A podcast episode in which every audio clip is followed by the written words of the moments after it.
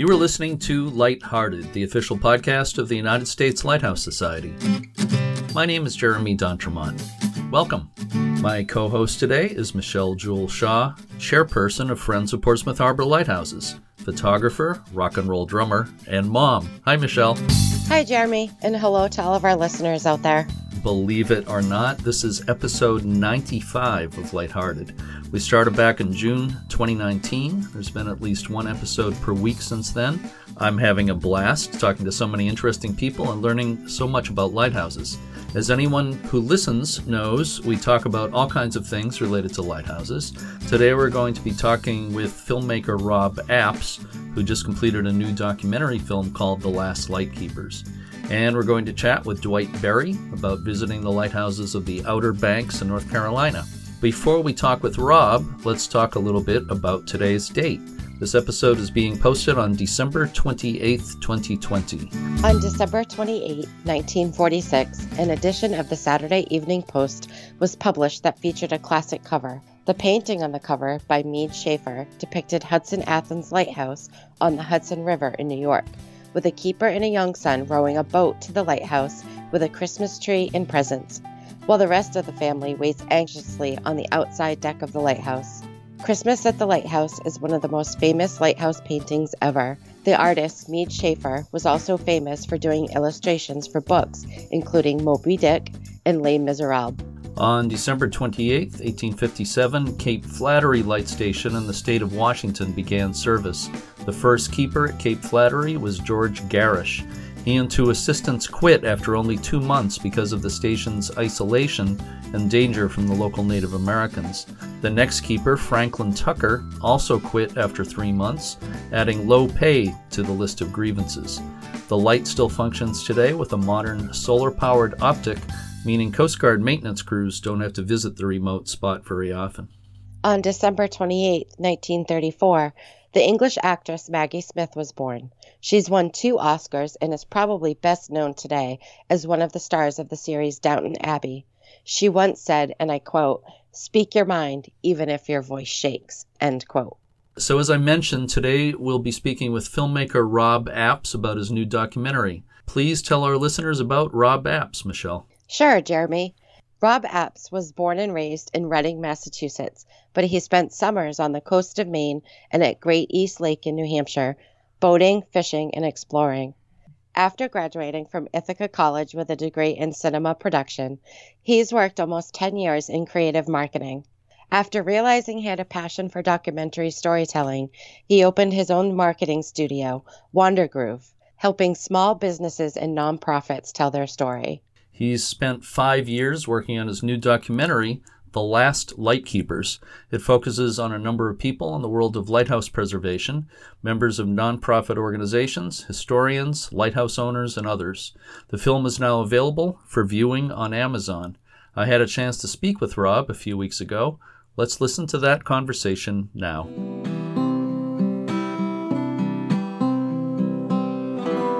I am speaking with my friend Rob Apps, a filmmaker Rob Apps. Rob, I believe, is uh, speaking to me from his home in beautiful Gilford, New Hampshire, in the Lakes region. The reason we're talking today is that uh, Rob has directed a new independent film called The Last Lightkeepers, which we're going to talk about. And I'll just mention before we uh, get into talking about the film that Rob has also co hosted a couple of episodes of this podcast, and we need to do that again sometime. So thanks so much for joining me today, Rob. Thank you for having me, Jeremy. I hope this uh, this isn't payback for the last five years of me asking you about a million questions about lighthouses.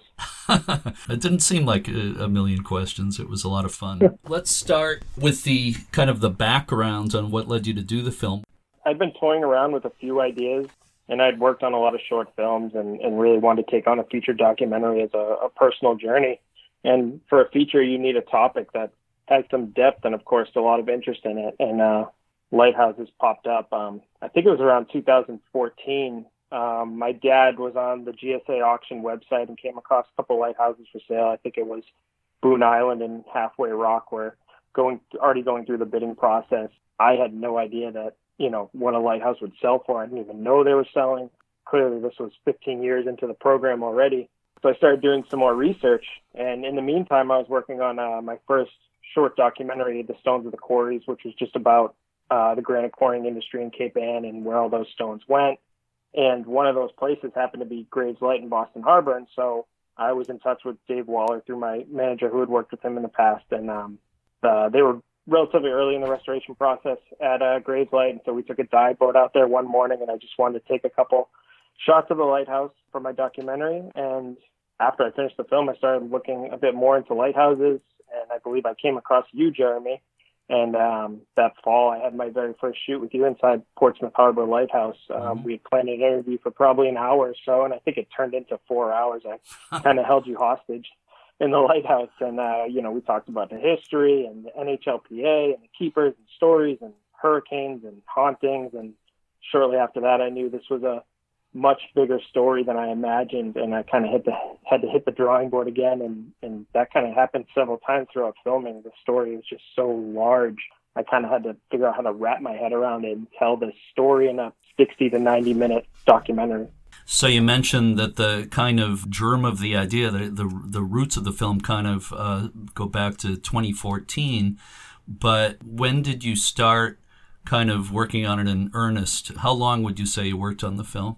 Yeah, the film probably took around five years on and off. It became overwhelming uh, as an independent filmmaker. Um, it's a true independent film. I'm producing it, I'm directing it, I'm filming it, I'm editing it, interviewing it, lugging gear, traveling around New England all by myself. Um, occasionally, I had a few filmmakers come with me to help on a, a several interviews, but I'd, I'd hit some roadblocks. People would be interested, then they would fall out of touch. Um, I would get overwhelmed with regular work, you know, my nine to five, and then there was filming you know, restrictions, timelines not matching, poor weather, you name it, it happened. And um, the biggest thing was trying to condense all these stories. When I originally set out, I was telling individual stories of people in lighthouses, and I was trying to figure out how I could collect all this information into one timeline that had some sort of a continuous flow. And then that was what I ultimately came up with was uh, intertwining some of these historical moments of the past and parts of about lighthouses in New England in parallel with uh, the current preservation efforts that are happening today.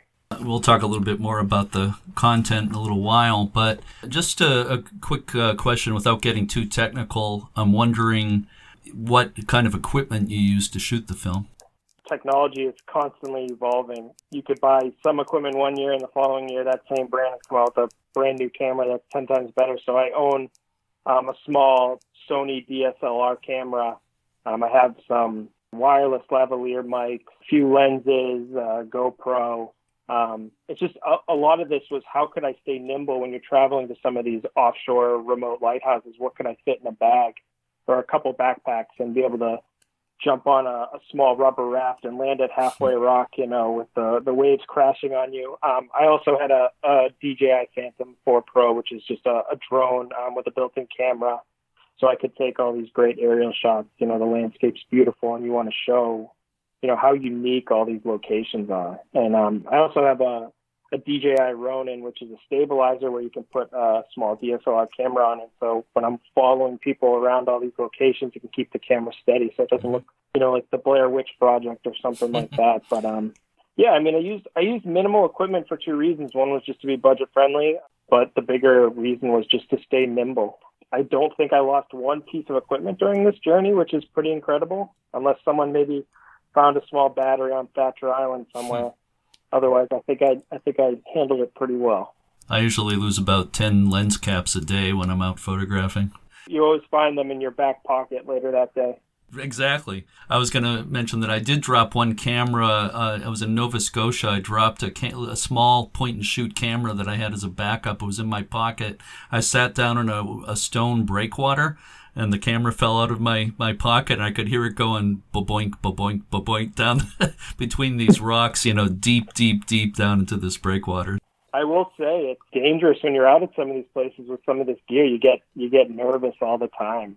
Some of the shoots I was able to double dip on some rental gear that I had used for other projects, and I get a little nervous out there with some of this equipment because yeah, those those accidents can happen easily just when you when you least expect it, or just when you step on the wrong rock, might be a little too slippery. Well, I got to say that the the your film looks expensive. I mean that is a, a great compliment. It, it looks absolutely beautiful. The drone footage uh, looks uh, fantastic, and you mentioned the Steadicam. I saw you using that when you uh, filmed me, and that creates a, a, really nice feel to the whole whole film. You you, you have a, a great visual sense, and uh, I think anybody seeing this will recognize that. You just mentioned the fact that you were uh, shooting at some remote offshore lighthouses. I'm wondering if there are any especially memorable incidents that happened during filming. Of course. One summer, I was I was fortunate enough to stay at Thacher Island with Paul Saint Germain, and we went out to film at sunset. And I always try to film at sunrise and sunset on the landscape. is beautiful at all these lighthouses, and when you pair it with the sunrise and the setting, you get all these magical colors in New England, you know, the blues and purples and oranges and pinks. Um, I tell everyone I chose a film about lighthouses because it would make me look like a better cinematographer than I really was because it kind of it kind of feels like cheating when you're at these locations. But anyways, Paul and I were were walking around Thacher Island, and as you know, I'm sure you've been there. The seagulls really own that island. Um, it's it's borderline insanity. They dive bomb your head when you're walking too close to the nests, which are everywhere, really we were walking across uh, the island to the North Tower, and he's telling me a story about how one of the keepers there saved Woodrow Wilson's ship returning back from the Treaty of Versailles signing, and they came across that island in a fog. And he's telling me the story, and as we're walking across the island, the wind began to pick up, and storm clouds started to roll in, and the sky turned this dark purple and gray. And it's it's kind of funny because when I chose dates to film, I I tried to make sure the weather was nice because you never really want to get your equipment wet or when you're walking across the island or anywhere around these lighthouses, you don't really want to be walking around with rain and lightning. But we ended up getting caught in the North Tower during a lightning storm, and the fog took over the island, and the rain started pounding on the lantern room, and you know there's lightning strikes everywhere, and this lasted maybe 45 minutes. It was pretty quick, and by the time we came back down from the tower, the rain had stopped, and the clouds cleared, and the sun began setting, and the sky turned yellow and orange, and it was it was absolutely beautiful. And this was all in the span of an hour, and I couldn't have planned that. It was absolutely terrifying and gorgeous at the same time. And to parallel that with a story from the past and experience it on the island, it was a bit serendipitous, and it was almost felt like a little bit of time travel in a sense. How about Halfway Rock? Anything uh, interesting happened there? Your your footage of Halfway Rock, the landing at Halfway Rock, is absolutely incredible. Yeah, and and you you know that's the way you get onto some of these these islands. I mean, Halfway Rock is just surrounded by crashing waves, and there's this one little narrow.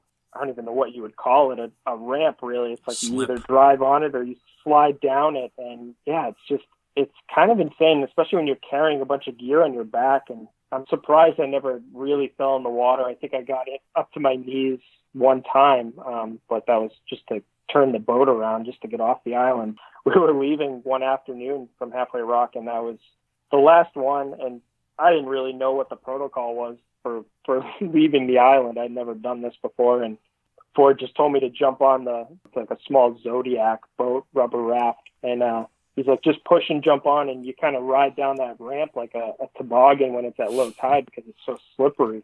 We we hit the water, and and you know that ramp has been destroyed multiple times from storms, and so there must have been some old iron underneath uh, the water, but we it had punctured the boat.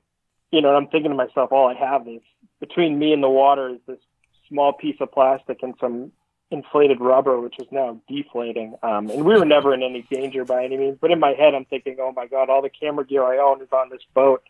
And uh, I might lose it, but we were able to get back and everything was safely. But one thing I did learn from that was to to always be filming. I I was not filming at the time, and it would have been really interesting to see me because I I definitely fell on my back in that raft because we stopped so short. But uh, I went out and bought a GoPro probably that later that afternoon, uh, just so I could always film in those situations without worrying about the camera getting wet, since uh, those cameras are waterproof. I was pretty lucky the last time I went to Halfway Rock. I uh, was flown out by helicopter, so that was a that was a fun way to land, and, and you know, relatively easy, of course. For those who don't know, people listening, uh, Halfway Rock Lighthouse is out in uh, Casco Bay in, in Maine, southern Maine, and about 10 miles out from Portland Harbor, and a pretty good distance from the nearest land of any kind. So it's one of the more remote lighthouses uh, anywhere Getting back to the filming, I'm wondering if in recent months, if the uh, COVID 19 pandemic affected your project in any way.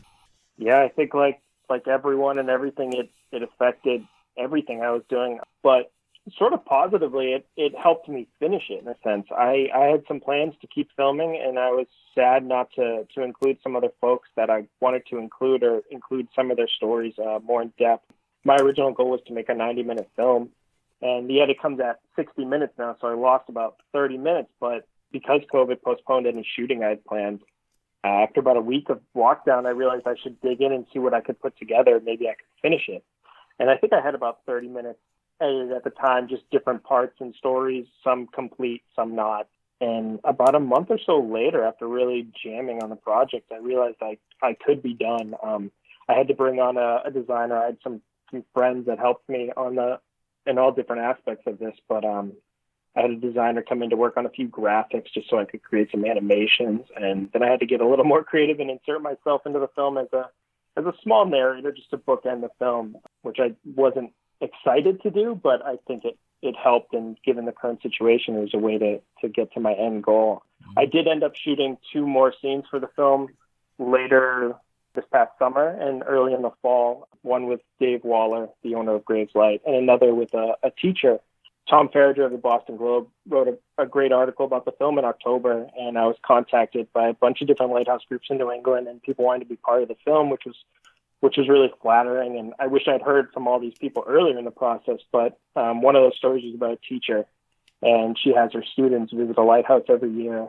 uh, research them, build models, and, and the students love the project, and they create these amazing models, and that really provided some hope for younger generations getting involved and I hadn't really come across too much of that. And um, that's kind of one of the reasons I did want to make this film is I wanted to show all the work that everyone had been doing and try to get um, younger generations to make an effort to watch the film and to go and, and volunteer at lighthouses and uh, get them get them interested. Sure. Oh, that's so important. You know, a lot of us uh, in the lighthouse world are thinking about that all the time. How do we get get younger people interested? So I'm glad. I know from speaking with you before that it's something you're you're concerned about. So I appreciate that a lot. Can you say a little bit about what happens behind the scenes to complete a, a documentary like this one? With a production, you have to figure out, you know, what your project is and find a storyline. Um, you have to write an outline of how you want that story to unfold. And, you know, of course, with documentary, that can take you quickly out of that, but it's good to have a start, middle, and end and let the wind guide you a bit. But yeah, I was writing, you know, interview questions, charging equipment, renting equipment, cleaning equipment, and then you film, which is, you know, obviously the most exciting part. Um, and then you collect all this footage and you need to organize it. You need to bring it into your editing software and, and start fishing through it and pulling selects, finding those best shots or shots that support what your interviewees are talking about, um, transcribing interviews, which which takes forever. Um, you can hire companies to do that. I did that myself just to stay on budget. But um, I think yours, Jeremy, Eric Dolin's, and Eleanor, as the historians and researchers, probably had the longest interviews of the project. But these were the most important, and I needed to make sure I had all the answers to support some of the stories and what the characters in the film were speaking on. And then beyond that, you start editing and you put it all in a timeline and you're working on sound design, working on color correction to make sure that all the colors are matching throughout, um, building art cards, you know, everyone's name and what they do and design graphics to support that. I used a great company for music licensing called Marmoset. Um, they have some of the best stock and custom music you can get. Uh, they're based in Portland, Oregon. They've worked with me in the past and, and, and have always supported me as an independent filmmaker, so so I had to, to work with them on this. And then once you get the project done, complete, once you finish that final edit and get picture lock, you got to bring it into sound design because, you know, if you're if you're filming on halfway rock on a raft, you get the the roar of the engine, and then if you're filming on Thacher Island, you get the seagulls in the background. Some of these things you want to bring to life. Um, so I brought in a, a sound engineer, Tim Repper, to help me um, bring this project home, and and the sound is so important. And you know this when you're out at a lighthouse and you hear the waves crashing and the gulls buzzing over your head. Um, those are things you want your viewer to hear and feel when they're watching the film. You want them to feel like they're at some of these locations. The film is, is just under 60 minutes, 59 minutes and 19 seconds, I believe.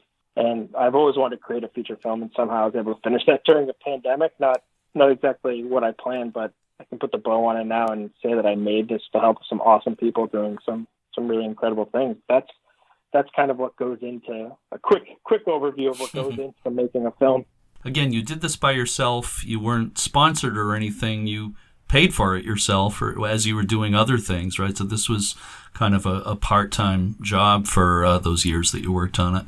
Yeah, I, I kind of just slowly funded it with with some paychecks here and there from my job, and, and don't tell my wife all this, but um, you know, it was it was it was fun to do, and she knows that it it was a hundred percent passion for me to to do this and complete it. So she supported me throughout the whole way. But yeah, I mean, if you want to get something done, and and I think that was one of the crazier parts about this film was that you know on a Tuesday afternoon, Ford Reiche might send me an email and say, "Hey, we're going out tomorrow morning. Can you be there?" And if you have to be there at four, five, six in the morning, it's hard to to wrangle up a few people to come with you as well to help you out. So I kind of just had to do this by myself and, mm-hmm. and, and make it work. Again, for listeners who don't know, you just mentioned Ford Reiche. He's the owner of Halfway Rock Lighthouse, and he he's uh, very prominent in the film. And probably visually, I, I think the Halfway Rock scenes are as dynamic as anything in the film. They're they're a lot of fun. What would you say are some of the things you learned from this project? Oh, I, I definitely learned a ton, Jeremy. That's for sure. I think with any larger project, whether it's filmmaking or whatever you're doing, you know, probably with your your podcast and, and any large project you work on, you you need to be organized. You need to stay organized. And I'm I'm definitely more of a jump first, think later type of person. So this made me realize that I should probably prep a little bit more than I I normally do. Um, but I think with with documentary filmmaking, also you don't want to force any hands. You know, I didn't have any axe to grind or anything with anyone of what's happening in in the in the lighthouse world. Um, I just wanted to go out there and hear from from different people and not interject my own bias or feelings into anything. But I think whatever my next project will be, if my wife allows me to go out and film another feature documentary, I'll definitely try to take on a much larger crew to help me with much of the process. So, of all the lighthouse locations you visited for the film, do you have a favorite? Ooh, that's a that's a tricky question.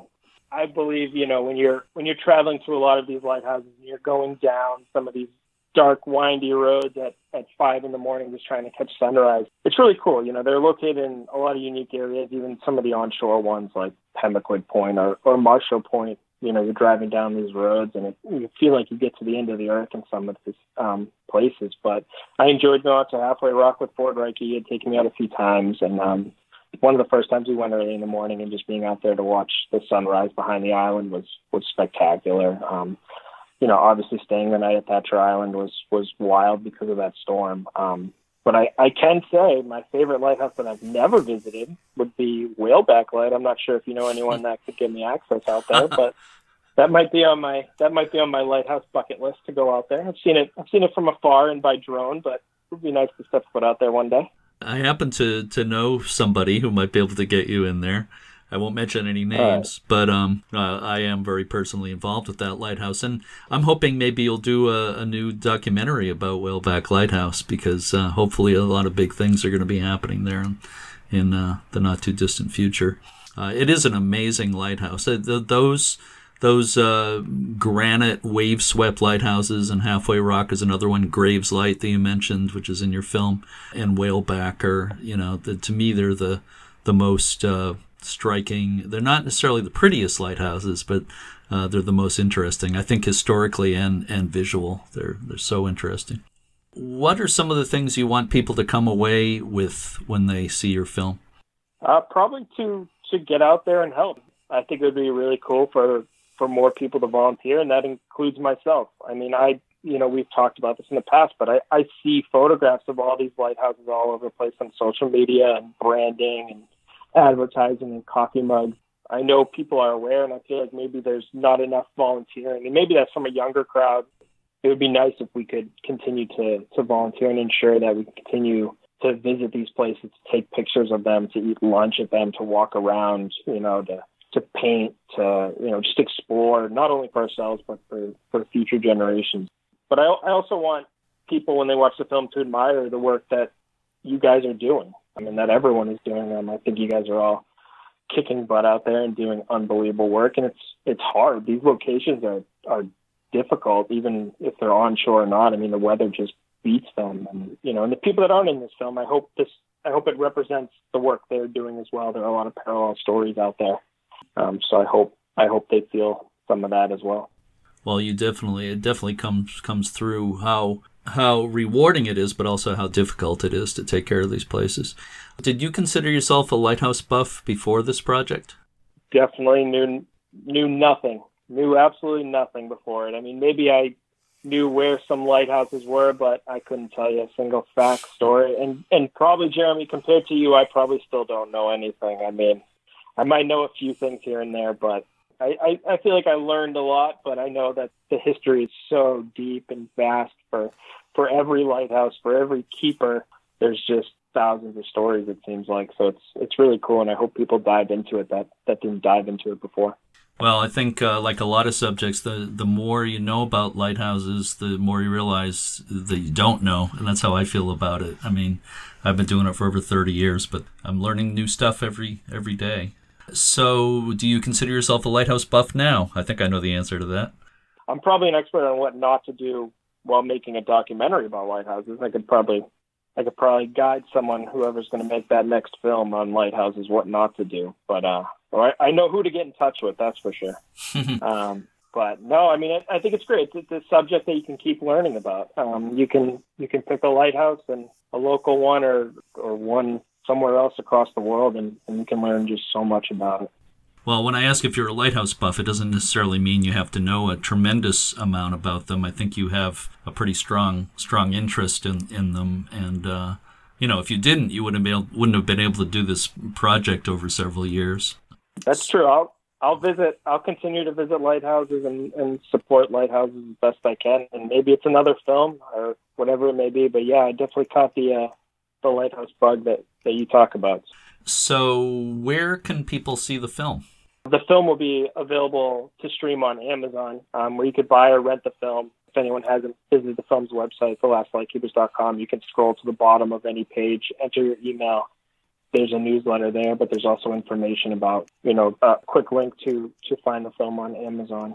Mm-hmm. Um, and then after that, I'll, I'll also send out any other news and, in the future about uh, any festival or in-person screening. Hopefully, you know, by the spring or summer, the the tides will change a little bit, and hopefully we can all see each other. And the film has been submitted to to the festival circuit, both locally and worldwide, over 30 submissions. But um, because of because of COVID, those experiences have changed a bit. Um, one festival, the Maine outdoor film festival, had reached out about potentially being the main pre- premiere for the film, um, which will be next summer, hopefully. And if it's a, safe for people to attend, and that would be a nice place to get um, a lot of the key players in the film involved to join and hopefully we can do a Q&A and hopefully we can do a screening in person. But I think just because I've been working on this project with, with everyone for five years, I think it'd just be great to get the film out now. Um, give give people something to look forward to. I mean, we're all stuck indoors for the most part, so it would be nice to sit down and watch the film together from far away, I guess. Uh, I should mention that we're speaking on November 30th, but people will be hearing this in late December. So by then, the film will be available on Amazon. I believe December 8th is actually the the official date. Is that right? Yep. It'll be on December 8th. The film will launch, I, I believe, at 12.01 a.m. I'm not exactly sure when, but I will send out a newsletter and a, a quick link for everyone to go and uh, buy the film or rent it or, or watch it. And, and hopefully people can, can check it out and see the work that everyone's doing. I think it's really important for people to see. You mentioned a website a few minutes ago. Could you just mention your website again? Yeah, the film the film's website is the lastlightkeepers.com. Um, there'll be right at the top of the page. You'll find a watch now button that'll be for Amazon, and you can click it right there. Um, but there's also information about the film, some some press articles, and people that were involved. So I recommend everyone checks it out. And if people are interested in other work you've done and are doing, uh, where can they go to find out about that? Yeah, so my personal portfolio is robapps.com. So it's my name, R O B apps.com. Um, and it's all the work I've done in the, the past. It's my personal portfolio from working in advertising and some personal short form documentaries that I've worked on, but that's probably the best place to find it. Okay, robapps.com. Uh, do you want to say anything about what any projects that you're currently working on? Um, no, I think I'm. I think I'm going to take a break for now. I'm, I'm excited to get this out. You know, as I said, it was a five year journey. Um, but I think I'm gonna sit back and maybe plan to do another film eventually. And if people are interested in in the Last Lightkeepers, maybe I'll be able to do another lighthouse project. I know there are some in need of restoration or planning to restoration, so it'd be great to partner up and, and make a feature film focusing on one lighthouse and the story and the history and the preservation efforts. So that would be a blast to do, and maybe that's a potential project if people check out this film. Well, I think that would be a great project. And you know, uh, you mentioned whaleback. You have an interest in whaleback, and I, I hope uh, it would all come together for that. So we can talk more about that at some point. I have one more question for you, and this is for bonus points. Okay, so get ready. What was your favorite thing about working on The Last Lightkeepers?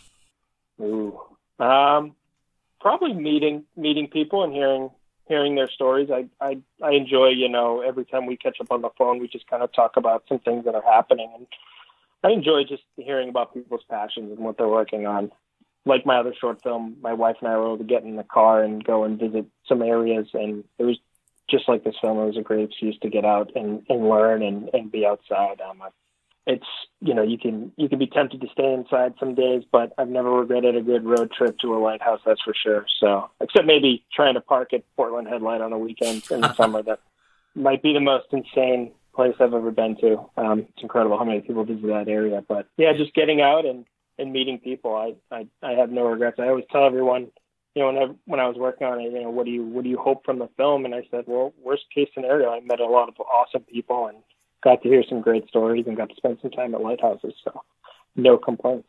Rob Apps, it's it's always great talking with you, and congratulations on completing the film, and uh, congratulations on making such a, a wonderful film about uh, lighthouse preservation and the people involved in lighthouse preservation. It's a it's a great subject, and you definitely did it justice. So I hope people will see the film on through Amazon. Maybe in the future, some people will get to see it at festivals, like you said. But the easiest way to see it again will be on Amazon, and again, they can go to thelastlightkeepers.com and get a, a link directly to that. So I hope a lot of our listeners will see it. I think they will. Rob, uh, we'll definitely be talking again. So thank you so much, Rob. Thank you for having me, Jeremy. And I should say one last thing is I could not have done this project without you. So I appreciate your patience and, and answering all my questions and helping me get in touch with, with other people. You were the first person that I contacted and you helped me through it all. So I, I people should know that you were definitely a mentor in this project and I could not have gotten it done without you. So thank you for, for sticking with me over the last five years. Well, it's awfully nice of you to say that. It was absolutely my pleasure. But you did 99.9% of the, the work, the visual sense and uh, capturing the way things the way you did is, is entirely you. So, again, thank you so much, Rob. Thank you very much for having me, Jeremy.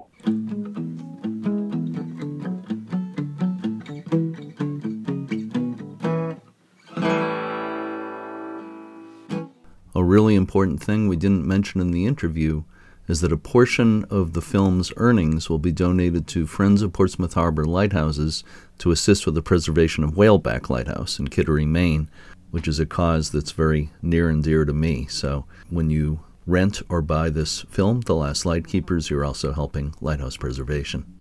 To learn more about Rob Apps's documentary, The Last Lightkeepers, and to find out how to see it, go online to www.thelastlightkeepers.com.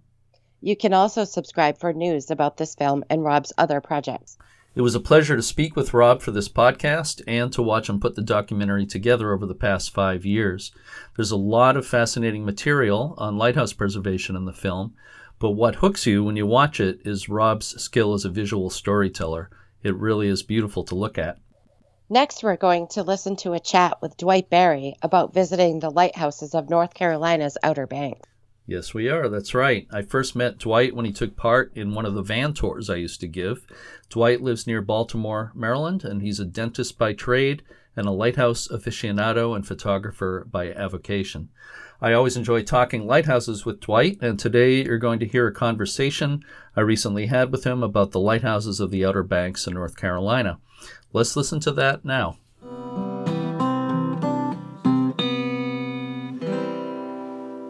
I'm speaking with my friend Dwight Berry down in Maryland, uh, close to Baltimore. And today we're going to be talking about the lighthouses of the Outer Banks of North Carolina. How are things down in Maryland, Dwight? Well, things are doing okay. I mean, we are handling everything that's going on right now with the pandemic fairly well. Maryland's doing okay, but like everybody else, we're just trying to stay safe and protect ourselves. And I'm missing the travels of seeing the lighthouses this year. I wasn't able to get to do any of that as much as I wanted to. I did do a few, but for the most part, I'm eagerly awaiting the opportunity to be able to get back out there and see lights again because that helps to really, you know, make the year somewhat more pleasurable. Oh, absolutely. This is the first year in, I don't know, probably th- more than 30 years where I basically didn't visit any lighthouses except a, a, few trips over to Portsmouth Harbor Lighthouse, which is 10 minutes from my home here, and I'm involved with a group that takes care of it. But other than that, well, actually, one visit to Whaleback Lighthouse, which is right near there. But other than that, that's that's really about it this year. So all of us are looking forward to resuming our, our lighthouse travels. And in, in that spirit, we're going to talk today about the lighthouses in the Outer Banks. And I'm going to uh, admit something right here that is a little embarrassing for me to admit on this podcast because I don't know who's going to be listening. I have never been to the Outer Banks. I have uh, certainly written about the lighthouses there and read about them and everything. It's been on my bucket list for years now, and uh, I am going to make it in the next year or two. I'm determined to. So I'm looking forward to your tips and observations, and I'm sure will will help me when I get down there. I'm sure that when you do, you're going to enjoy it. I, I plan to enjoy it for sure. Uh, let's see, where do we want to start with our discussion today? Well, basically, I'd like to begin, you know, talking about if you're going to drive there, because that's part of, to me, the experience. Um, if you're driving to the Outer Banks, there's so many towns and little areas on your way to the Outer Bank area that will help make the experience something that is going to be, you know, very memorable to you in addition to the lighthouses themselves. A lot of people like to stop along the way. Uh, Kitty Hawk, the town of Kitty Hawk, is there, and that has its history. And people will stop there and basically maybe have lunch or dinner or something there and continue on to the Outer Banks entry point, which is part of the um, national parks. And it's um, something. It's a it's a pleasant drive. I recommend going during the summer or you know, late spring on a nice day, maybe do a vacation there for a week or a weekend, depending on, you know, the time that you have, because you have both the beauty of the lighthouses, but you also have beach environment as well as camping for people who like to camp. So it's definitely something that I think, as a lighthouse enthusiast, it's something that you would like to do because you can get the joy of the lighthouses, but you can also have the fun of camping if you're a camper or if you're a beach person. So it's great. And I just wanted to talk about maybe a couple of them, a couple of the lights that I visited that, you know, maybe just give you a little bit of my insight on what I liked about them and um, some of the things you might be able to see when you go there. Yeah, sounds good. So the first one that when I was driving down, the first one I came to, it's called Roanoke Marshes. And basically, Roanoke Marshes looks like it's not in the area where it should be. I'll be honest with you, it looks almost like it's a boathouse, mm-hmm. but it's actually really a very nice replica, I believe, of the original Roanoke Marshes lighthouse, and it's very picturesque. You can get it from different angles. It's not difficult to access. Um, it actually is located in an area where you wouldn't think a lighthouse would be when you're traveling to it. But once you get over there and you say, okay, now I get it. But um, that's the first lighthouse that you come to before you actually get to the the Outer Banks, which are the barrier islands, and they're about 200 miles long. So I recommend stopping there, getting your photo out, and then continuing on. And when you continue, you're going to come to the entrance point to where Cape Hatteras and the Cape Hatteras National Park is. And when you get there, the first thing that you come to is a visitor's station. And you come there, it has a museum tells you a little bit about the Outer Banks. It, of course, gives you a map that you can travel to the different lighthouses. Being that it's 200 miles long, basically the light the, the islands, because they're islands, are connected with the exception of, I believe, the last two. And you have to um, take ferries. They have ferries that you can get on that are for vehicles. Mm-hmm. And I think the first one was maybe 30 minutes, and the second one, I, I would say they're about 30 minutes each to get to the different islands. Um, you can drive ac- across the islands, of course, but when you're going in between two of the islands, you have to take the ferries. The ferry system is very well organized. You can call ahead to make reservations and set up your time to you know be there so that you can travel. And uh, it's a nice, beautiful ride on the ferry. You know, you can take great pictures. Some of the lights you can actually see when you're on the water. So that's another addition to and another nice point. But the first one you come to when you get out of the visitors area is Bodie Island Lighthouse, and that is a beautiful light. Most people see it; it's a black and white striped lighthouse. It sits in an area where, if you're photographing it, you have beautiful blue sky behind you.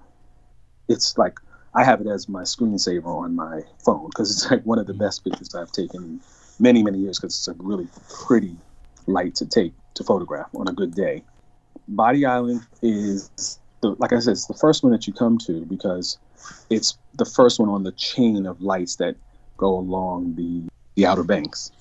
And most people recognize it because you can see it when you're traveling to different areas through the Outer Banks.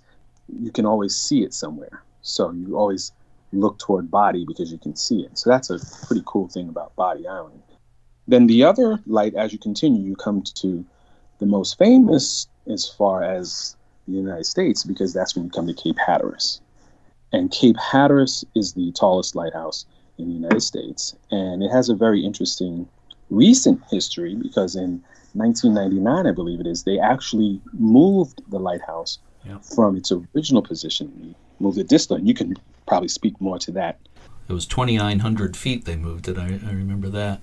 And I just want to mm-hmm. mention, too, that we're speaking on December 11th, and in a few days, December 16th, people are going to be hearing this a little bit later, but uh, we're speaking just before the 150th anniversary of the, the current tower at Cape Hatteras, the 1870 tower and they're having a big celebration on December 16th. But I right. recently interviewed two people from the uh, Outer Banks Lighthouse Society, Bett Padgett and John Havel, and uh, it makes me more than ever want to get down there to see that. wow, that's really cool. I, I, I didn't know that myself. So that's interesting that we're discussing this at this time because that makes it even more you know relevant. So that's pretty cool to know. Yeah. But yeah, that lighthouse is beautiful. Oh, Jeremy, it's I know I know you've seen pictures, but a picture can only do but so much. When you actually see it in person, it's first of all, it's been maintained extremely well, both inside and outside. They do a wonderful job.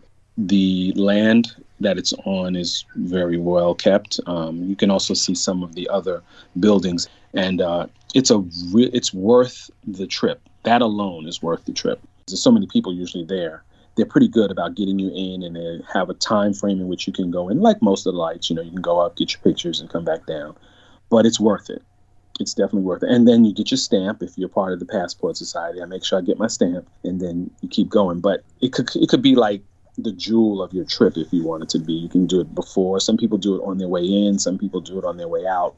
I mm-hmm. wanted to get to it because i know that that was you know for me i was like okay i got cape hatteras you know so that was a good thing for me then you can continue on, and as you go further down, then you have to take a ferry to the next location, and that was, I believe, that was Ocracoke Island. Now that was very, very interesting because when you get on the island, although you're able to drive, the inhabitants that live there, the people that live there, use golf carts. Right. So you see a lot of golf carts around there, and you can get to your where you need to, but you park and then you can walk around. And that lighthouse is really a nice lighthouse. It's not very tall. It's, you know, I guess it's typical to the type of lighthouse that it looks like for as far as I can't think of the style right now, but I know you know the style of that. Well, but it's, it's pretty simple stone conic. Not, or is it oh. brick? Actually, it's brick, right? It's brick. I'm trying to think of a lighthouse that's very similar to. I know the one here in Maryland Piney um, Point is kind of similar, I think, right? But it's much that, shorter. That is correct. So those of you from me, I'm trying to give some people a visual reference. Piney Point is extremely similar to it. Yes, in fact, when I saw it, it made me think of Piney Point. Mm-hmm. So that's a good reference. And um, when I got there, it was just about as a matter of fact it had just closed because it was coming it was getting ready to be sunset so i got some beautiful sunset pictures but i wasn't able to go in but it was still worth it because the backdrop with the sun behind it was amazing there's good places to eat on the island too so if when you get there if you are hungry at that time there's a couple of places that are good to eat there so then after you finish that if you want to continue then you could take a it's about a 30 35 minute ferry ride to Cape Lookout. Uh, well, actually, to the point where you get another ferry to Cape Lookout. Because what happens is you have to take a ferry to a certain area, then you can drive to the location where you can get a little boat, look like a little tandem boat that takes you out to Cape Lookout.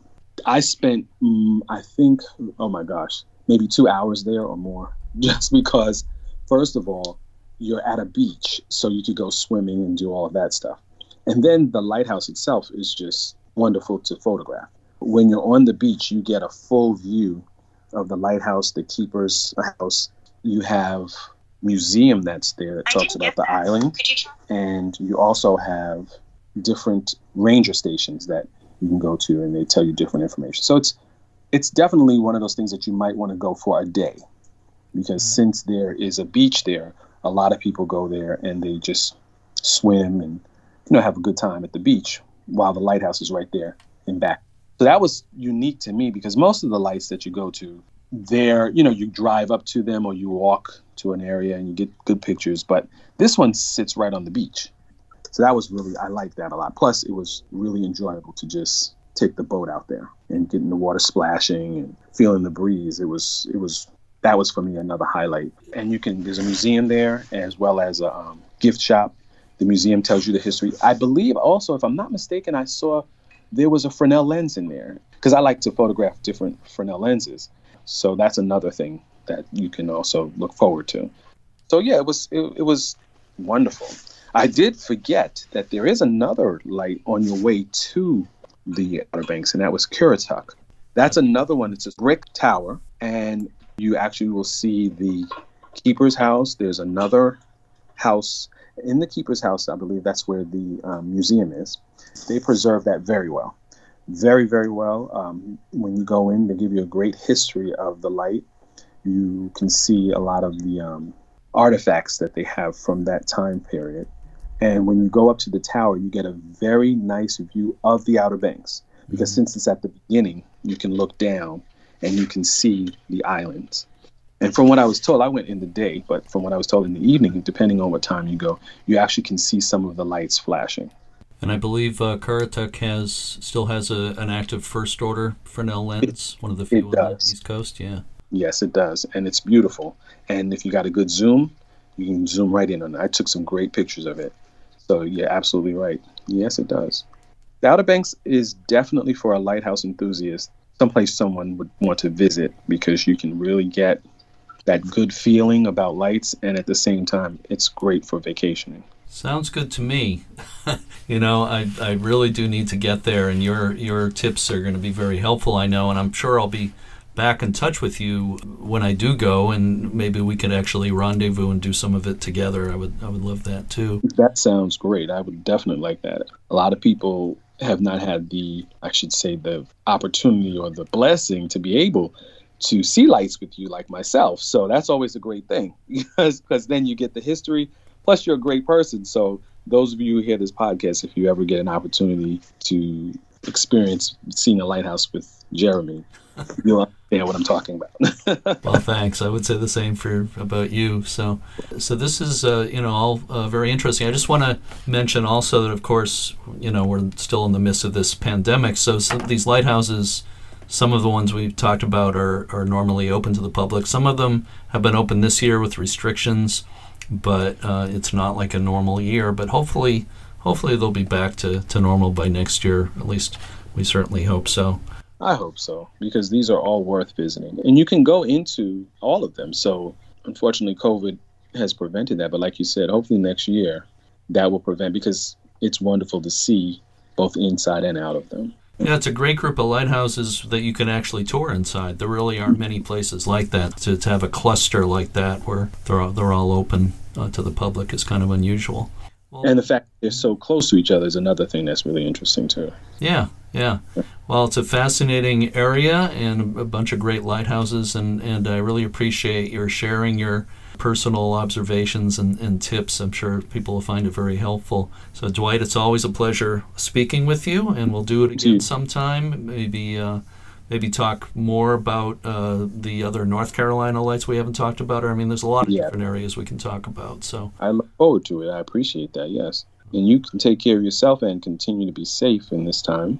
And um, I look forward to when we speak again. Thank you so much, and take care. You take care.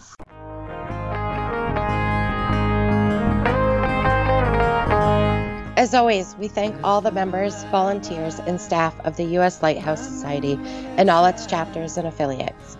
Go to uslhs.org to read about the tours, preservation grants, research catalog, and all other things the Society offers. Memberships and donations support this podcast and other education and preservation projects. Thank you to everyone all over the world who is working to preserve history of any kind. We're all on the same team. If you listen to this podcast through Apple Podcasts, please rate and review us. And as always, thanks so much for listening and keep a good light.